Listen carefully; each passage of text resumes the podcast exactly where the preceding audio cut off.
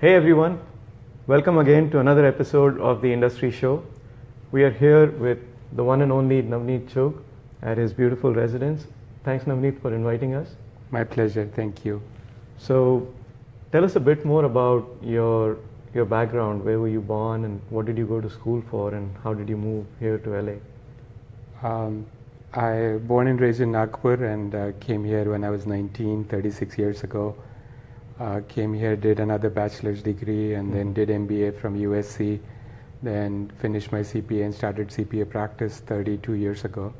Oh, And then um, two years later, won an essay competition for free law school, and then started law school. And then 25 years ago, finished law and started legal work.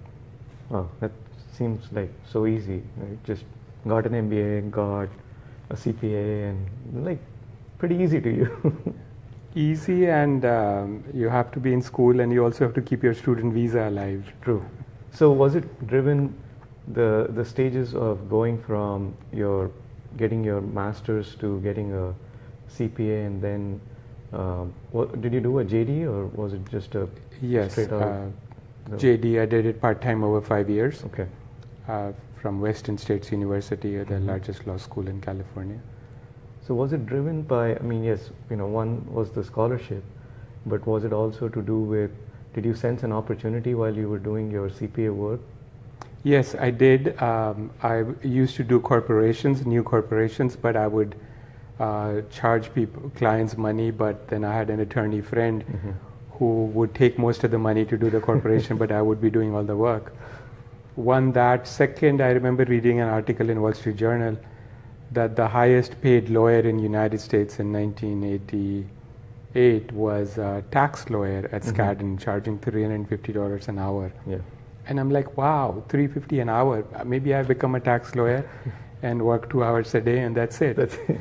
But then you don't know the rest of it that to get a client to work two hours a day, you need to have a big setup. Right. And then you get those clients. So now you work one hour a day. Uh, now, actually, I don't work at all. Well, I know that's not true. so growing up, uh, maybe back in Nagpur or uh, when you were here, what did you want to? Make stuff, and I used to l- love making planes, Mhm. and I was pretty sure I wanted to be an engineer. And then as I got older, I wanted to be a heart surgeon.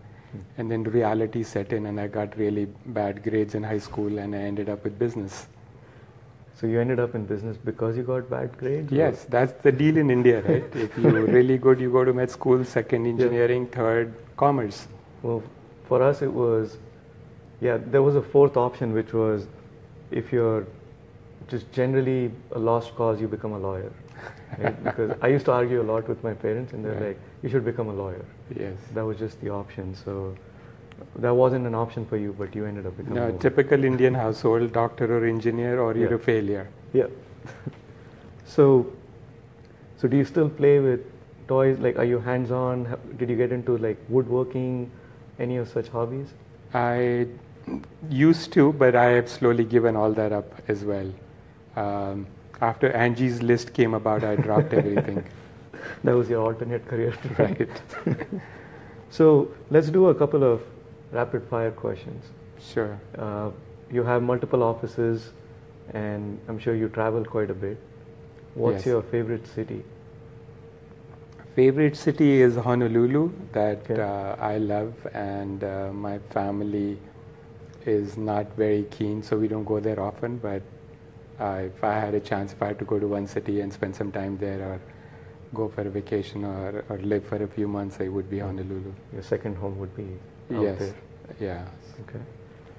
Um, okay, this one might be interesting. Aishwarya, Sushmita, or Deepika? Wow.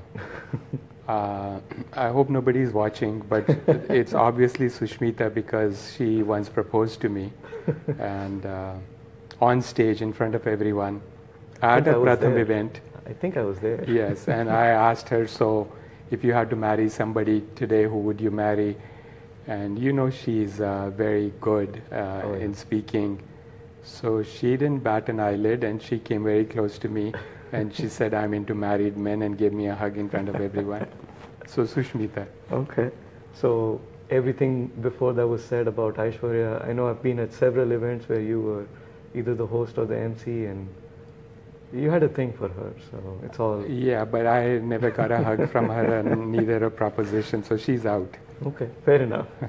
if you ever ran for office, what would your slogan be? Very simple. Uh, make uh, the world great again.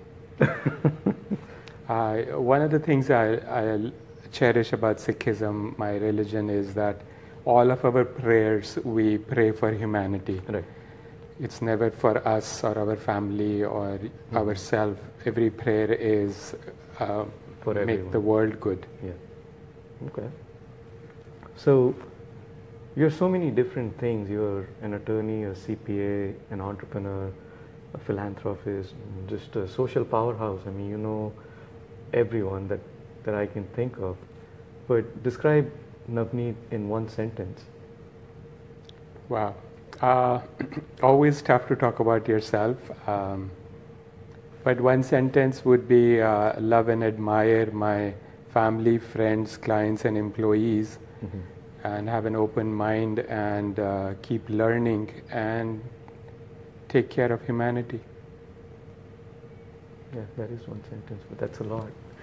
So, how did how did things start for you? What was the transition from once you got your MBA, you went out and, and set up a business? What went into that thought process? Um, so back then in the mid 80s, uh, the H1 visas were not very popular. So I got a job at one of the big eight accounting firms, but their HR department didn't want to process H1s. It was not in vogue back then. So then I had no choice but to find a smaller CPA firm and uh, um, and then quickly I got my immigration status, and then I started my CPA firm out of necessity rather than almost anything else. And I remember signing up a lease and sitting a 500 square feet lease and sitting on the floor on the carpet like what did I just do? Uh, no money to buy furniture, nothing. But then necessity is the mother of all inventions. Yes. So then I wrote letters to 500 people and got a client within three days. Wow, And that client is still my client 32 years later. that's amazing. Yes. So, were your parents in business? Was there a history in the family of No, Entrepreneurship? no, they were all uh, service people, all government of India and private company people. Um, but that's America, right? That's Yeah. the air in this country. Okay, Right. you get a start a business. Well, coming here, did, was that something you picked up in in school or through your friends that you know that's the American dream is to be out on your own? Is that where it came from, or was there other things that were going on that led you to Yeah. setting up your own thing? To to begin with, I would say it was a necessity, but uh, slowly I realized that I could have gotten a job later on and moved, but Mhm. then I was so happy with the practice, and I realized that um, I like doing what I'm doing, and um, then law school happened, so then I didn't Yeah. have a choice for five years but to move along and kept my practice and Mhm. went to law school part time. Who was your first customer? It's actually a couple that live in uh, Fullerton. I hope they don't mind my saying their name, but it's uh, a doctor, Usha Iyer, and her husband, Shankar Iyer. And I started off doing accounting and taxes for them. Then the husband later on started a business, so I helped him with the business. Then years later, we sold his business, so I did that transaction. Then he started other businesses and other issues, and till today, they're my clients. That's amazing. Yes, So that's that's great validation and great Yes. reference. yes. So now you've expanded from just not, you know, you're, you're a CPA, but also you do uh, different kinds of law. You're into immigration, business, uh, consulting. So wh- what is the scope? The scope is that once you get a client, uh, then you keep the client, Mhm. and um, whatever service they want, we provide. So we're a full service law firm and a full service CPA firm. Deep down, we're two firms, two Right. entities, and we have five offices in US and six in India, and about 500 people in total. the India offices are affiliate offices, obviously. Mhm. And we have a couple of hundred lawyers and CPAs. Right. And we do everything, every kind of accounting, tax, audit, review, compilation work, and in law we do everything. Corporate tax, litigation, immigration, employment, M&A, Mhm. criminal, divorce, bankruptcy, everything. Wow. And you also have offices in uh, Brazil and um, in uh, Mexico. Yes, So if someone had to grow or have partnerships in those countries, you're also able to extend your services down there. yes. And our plan, long-term plan is that we want to be in 50 cities around the world, Wow. China and Canada on the list? of course. Yeah. Okay. Because at the end of the day, uh, you know, it's a flat world now, and uh, thanks to communication and all, uh, bridges are being built between all 196 countries. So we want to be in the top 50 of these 196 countries, Mhm. where medium-sized businesses, small businesses, and of course the big businesses that are doing business with each other, and especially if they have an Indian angle to it, then Right. even merrier. And the Indians are going out of India and doing business around the world. And so it's actually my clients that keep bugging me, hey, how come you're not in this country? We need help. Right. Can you go there? So it's client driven, which is wonderful. That's amazing. Yeah.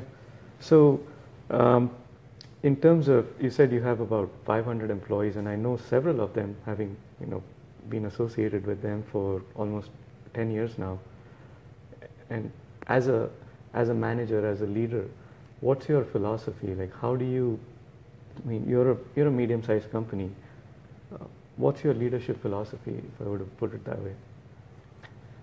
Well, I think they're happy because I'm not at the office, so that's point number one. People ask me, um, how do you manage these offices? And I say I have an MBA, and the MBA stands for Management by Absence. uh, I, I think uh, at some point you have to realize that in our simple business, it's just employees and clients. Right. And that's it, and the process. Um, so HR, we don't have any factories, we don't have any machines. Mhm. Our employees are our single largest asset Right. that leaves home at 7 p.m. every day, or 6 or 8 or 9 or midnight. So we've tried to run a firm where um, we have 60 managers that run the firm, Mhm. and these 60 managers have a tremendous amount of latitude and they can do whatever they want, very minimal supervision or zero supervision. Wow. So it's their business, it's their firm Mhm. and all the employees are treated equally and fairly. And we emphasize on learning and encourage everyone to go to school, and the firm pays for it. Uh, we have a budget. I remember reading uh, an article in in an airplane once, uh, 20 some years ago, that IBM spends $3,000 per employee on training, and I'm like, IBM has 300,000 employees, and they're spending 3,000, and so okay, 500 employees, we can spend, do that too. Yeah. So we do it. Nice. So we paid for probably 100 people are in college right now Wow. that the firm's paying for. And I also know they, they can pick whatever course they want to go to and Yes. to just explore their own Yeah. choices. We paid for weightlifting and piano. Yeah, and, and there is a marathon coming up which I believe your employees are going to. Yes. Yeah. Anything the employees want to do, they we don't say the word no. That's, that's pretty amazing. So, talking about the business itself, what has been, I guess, the most high profile case? I mean, you don't have to name names, but whatever you can share. We had uh, we've had wonderful uh, high-profile cases. We had uh, a class action filed against our local Ziba Beauty, Yeah. and that got a lot of publicity, and in LA Times, and we and the case was handled aggressively, but ultimately we won. And after we won, I told Sumita at Ziba that hey, can we publicize it that we won? And she said no. I said when things were bad against you, then the world was publicizing. Now we should publicize Right. that we won the case, but no. And that's Sumita. But I uh, enjoy working with the Ambani brothers, uh, both Anil and Mukesh. Mhm. Um, and we've had massive litigation. I've handled class action lawsuits uh, against a huge Indian IT company that, Mhm. if I had lost, would have cost the company 100 million. Wow. But we won. That was probably the biggest case I handled in the last 10 years. When, sorry, go ahead. And then we do a lot of M&A transactions. We've Mhm. done about 500 deals in the last 15 years worth about 5 billion. So Wow. those are fun. Awesome, and obviously you get a percentage of that. Yes, and it's constructive work. We do divorce criminal bankruptcies, which is destructive work. but when there's a recession, then we do that kind of work. So you pick and choose based on how the economy is doing. the, how the economy is doing. Hey, thank you for these cups. I really like them. I know your family's involved in BombayMade.com. Thank you. Beautiful cups. Thank you. Thank you. We appreciate that. So, in working through all of these cases, you know, I would I would imagine that a lot of people come to you when they're, if not at their most, but they're pretty vulnerable at that point, right? So they're coming to you with these challenges: immigration, divorce, like you said, maybe separation of other kinds. What have you learned in interacting with these people? Yes, it can be very challenging at times. Um, immigration, of course, we've probably filed a million petitions in the last 25 years. And we've had a huge success rate, like very, very, very few cases that out of the million, maybe 10 that went bad. Um, but uh, fortunately, immigration is kind of forgiving, and you get a second chance, and you can wait, you can fix things, Right. and you tell your client to fix things, and you get a second shot. But at that moment, it's pretty emotional. I have a sign on my desk that says TTSP, this too shall pass, Mhm. so that helps. What at times is emotional is business divorces, partners Right. falling apart, and then marriages falling apart. And uh, with marriages, I've learned over a period of time, and we, I get involved when CEOs are getting divorced, when there's Mhm. a lot of money involved. But over a period of time, I've become very bad, and I tell either the husband or wife I'm representing that, hey, I'm sorry you're my client, but if there are kids, I tell them that the one, two, three kids that are not in the courtroom, not in my office, I'm going to represent them and not you. Hmm. How how does it work with? I'm I'm thinking you also have there's some amount of stress and a lot of responsibility that comes with it. Like when you mention these cases with you know a hundred million dollars at stake, um, these are corporations. They probably understand the risk, uh, but there are some high-profile cases here where individuals are involved. How do you deal with all that stress and responsibility? Uh, you're asking me that question's probably the first time I'm getting stress over this, but, but I think we're so comfortable and confident in what we do, and um, you- we believe in labor omnia vincit, work conquers all, and when the case is hard and difficult, we meet and I put on the whiteboard in my office uh, labor omnia vincit that okay, it's a difficult case, which means we're just going to work 2x Even hard and yeah. and we're not going to lose. We uh, and we're very good at settling cases. And when case is particularly bad, then you get out and settle at the best amount possible. Mhm. It's very easy to settle cases. I don't know why people have difficult time settling cases. We can pretty much settle any case we want. Uh, and the toughest case I was telling you about that we won the hundred million dollar one. They wanted to settle the night before for a piddly amount, and I said no. And my client said, no, no, no, settle it, pay it. I said no. In the morning, we'll see what happens. And my staff is mad at me, like, hello, we're getting out for a small amount of money. I said no. So that night, I told all my staff that no, we're not settling. Even though client said, pay the money, let's get out. And I go to my room and I thought to myself, what did I just do? Tomorrow morning, uh, Am I going to regret this? yeah, and uh, I'm gonna, gonna do this trial and lose. But in the morning, the judge was mad at us that we didn't settle. She had given a day off in the middle of trial to settle. So I tapped on the opposing counsel and uh, and I said, meet me outside. And he met me outside, and we paid a very tiny bit of money and left.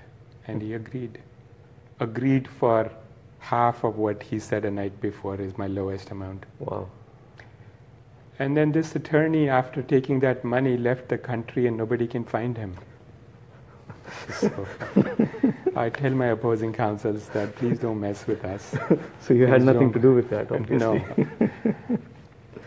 So in going through all of these cases, a lot of it is you know dealing with people and uh, I guess understanding and not playing with, but mastering these emotions that come with all of these moments.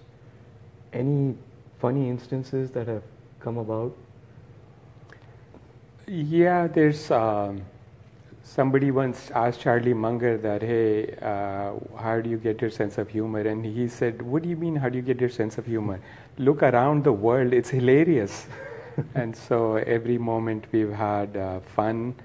I remember a time where the judge called me and the opposing counsel in his room and he said, Why aren't you settling or whatever? And he gave us a lecture. And then he said to me, and sometimes I say things which at times I regret a little, very little of that happens, but this one I kind of regretted for a second. So he says to me, after we're done, the judge says to me, older guy, so he says, You're a Sikh, right? I said, Yeah. So he says, Are you carrying your sword with you? Uh, And I shouldn't have, but I said, I said, Your Honor, it depends on how you're going to rule.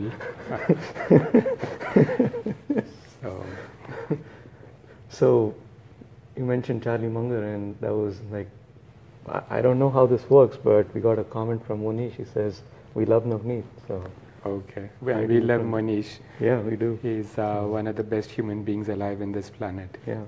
Hi, Manish. So, thanks for watching. So, um, you know, you've, you've, you've gone from being in Nagpur to now here being one of the most successful businessmen. What drives and motivates you? Uh, it's uh, the first answer is I don't know. Second answer is uh, Peter Drucker, God bless him. He used to say that an organization that's not growing is dying. Yes. And so I don't, I don't re- remember where I read that 20 some years ago, but I get up in the morning and we got to grow, otherwise we die. So we have this deep down motivation that we got to grow. We have to go to more offices, we have to hire more people. Mm-hmm. And I have a rule in life anybody who applies with our organization anywhere in the world, if they're good, whether or not we have a requirement, we hire them. Partly because we know that when we hire good people, work shows up. It's just, yeah. And so part of that is growth. Part of that is for our employees to keep them motivated, keep tell them that hey, go to school, learn more. Mm-hmm. Tomorrow we're gonna have a bigger case, harder case, and we're sending everybody to school and continuing education courses. Then the firm has to grow as well as they're growing. Otherwise, they get bored and they don't have challenges. So we almost have to stay ahead of these 500 people that we're screaming at every day. Hey, go to school. Then the firm has to go to school as well. Right.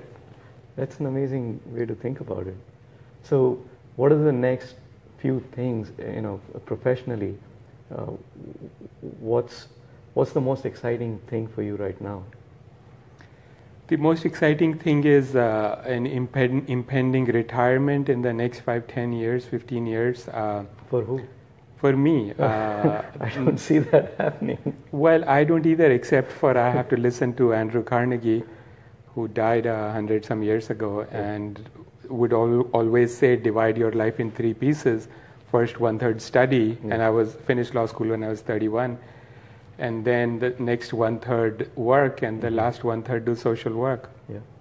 So my second one third of making money and working is going to end in seven years. But you're already stealing from some of the social work side of things. Yes, You've been doing that for I don't know, at least for, for uh, 15 years. 32 years. Nargis Dutt okay. Memorial Foundation in 1985. Wow. Actually, we got involved in social work a few months before I started the practice. And so we've been doing social work all along. And you know, Nathan, what I realized is I have a lot of rich clients, and then they work very hard, and like Warren Buffett, and they work very hard. And then when they get very old, and when they start realizing that, hey, I'm going to see God soon, if there is a God, Right. and then they start doing charity work, and I'm like, why do I have to wait?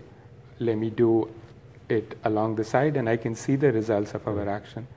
So our firm has been deeply involved in uh, endless charity work, forming charities, supporting them, giving them guidance, doing business plans for them, raising money for them. The other day we were just roughly calculating we've raised $100 million for Wow. charities in the last 35 years.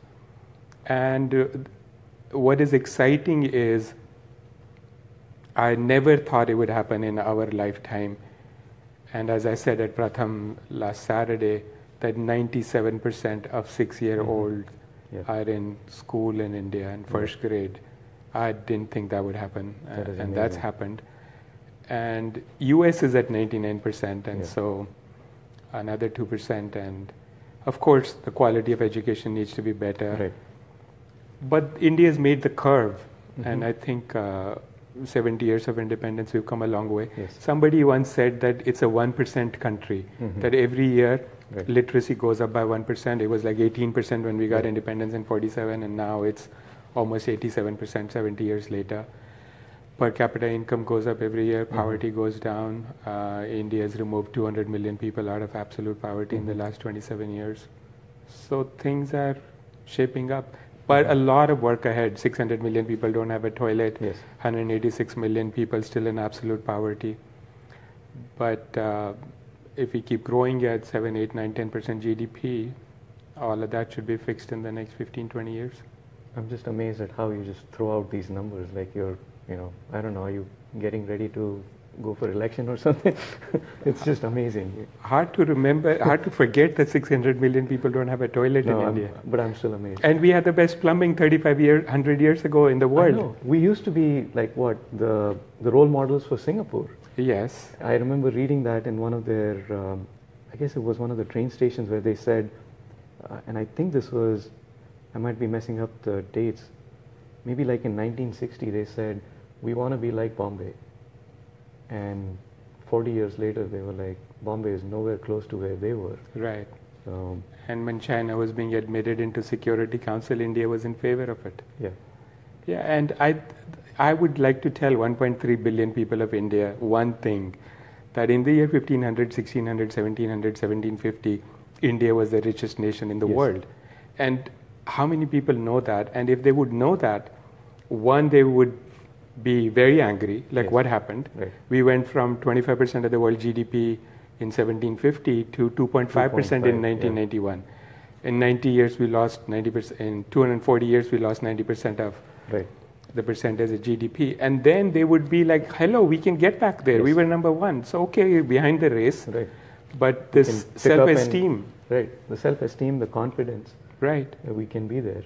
right. That's we huge. used to be there. So, who's your role model?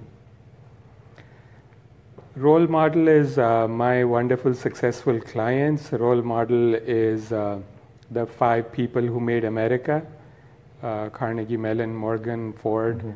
and Vanderbilt. Uh, the um, Gandhis and Nehrus and, and Jinnahs of the world that got us Mhm. independence. And uh, a thousand good books and a hundred good movies and a thousand wonderful friends. Oh, that's that's a lot to keep up with. Slowly. slowly. so, what does success look like to you? I mean, you've talked about expansion, not just for the company, but for your for your team. So, for you, how do you define success? I mean, there is in your profession there is a clear win or loss, but looking beyond that, how do you define success? Well, I, we started India about uh, 13 years ago in, in 2004, Mm-hmm. and we um, allocated a chunk of money for India with two things in mind that we want to create employment in India and continue growing in India. Mhm. And our goal is that we want a thousand lawyers in India and we want to create a lot of employment. And it's India is not necessarily about money, it's Right. about growing and creating employment. Because the best kind of charity you can do is to create jobs Mhm. and uh, that helps society in probably the best way. So, success is leaving the world a better place than what it was when you found it. Uh, success is is uh, again back to my religion. It just says, remember God, do good work, and share your wealth. Yeah. And success is um is see if uh, I can follow Andrew Carnegie's life motto to give the last one third of your life Yeah. to social work. Yeah, which I think you've you've already given more than that, so you've achieved that one. It's a lot of work needs to be done in India. Yeah. How does being Indian impact your your thinking, your decisions? I would tell my kids that growing up, all Indian kids in America complain about being Indian. Yeah. Uh, and so I would tell my kids that listen, fine, you can complain about being Indian and Indian parents do this, and you eat like this, and you don't, your English is not good, and and you mix your V's and W's. And I would tell, argue with my kids that okay, fine, go back in time, and God, and you're about to leave hmm. heaven and come to earth, and about to be born, and God says to you, what religion, what citizenship, what kind of nationality do you hmm. want? And would you pick anything better than an Indian? And in United States, the Indians should be very proud of what they've accomplished. We're a model minority, Right. and the per capita income of an Indian in United States is double of the The other average 320 million. Yeah. Yes, and um, college degrees and postgraduate degrees, and 10% of the physicians, Mhm. 1.3 million physicians in United States, 130,000 Yes. Indian. And so we have to be 10% of uh, everything in United States, 10% of Congress, and Mhm. 10% of Forbes 400 uh, richest people in the country, and and tw- 10% in all 12 ho- corridors of power, from Hollywood. Bollywood, medias, Wall Street, researchers, professors, deans, entrepreneurs, professionals, politicians. And you're helping in, in that in a great way by uh, with TiE. Right? And um, I want to talk about TiECon that's coming up uh, in what three weeks now, Yes, October 28th, the Saturday. 28th. Yeah. So, and for those of you that don't know TiECon, it's uh, one of the largest gathering of entrepreneurs in Southern California. And like Navneet said, it's on the 28th October. You should check out the website. It's uh, tiecon.org slash SoCal. So do check it out, or socal.tie.org. Yes, uh, I Yeah. think just type up uh, TiECon SoCal and it'll show It'll up. show up, It's yeah. the best entrepreneurship event in our community. Yes. Uh, and it's not limited to our community. Everyone's welcome. Mhm. We will have 500 people there and 50 speakers morning till evening. Yeah.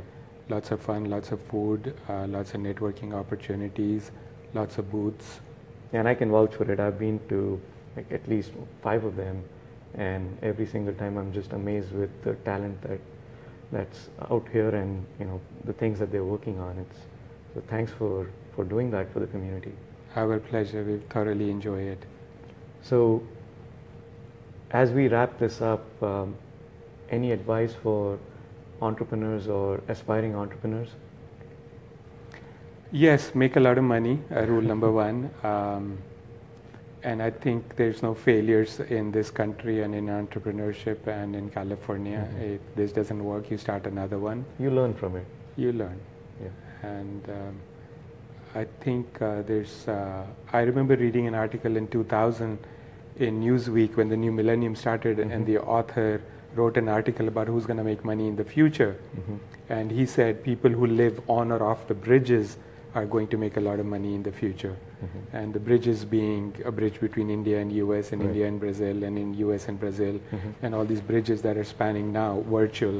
Mhm. Um, and uh, so consultants, lawyers, CPAs, um, people who can operate in two In countries, both, yeah.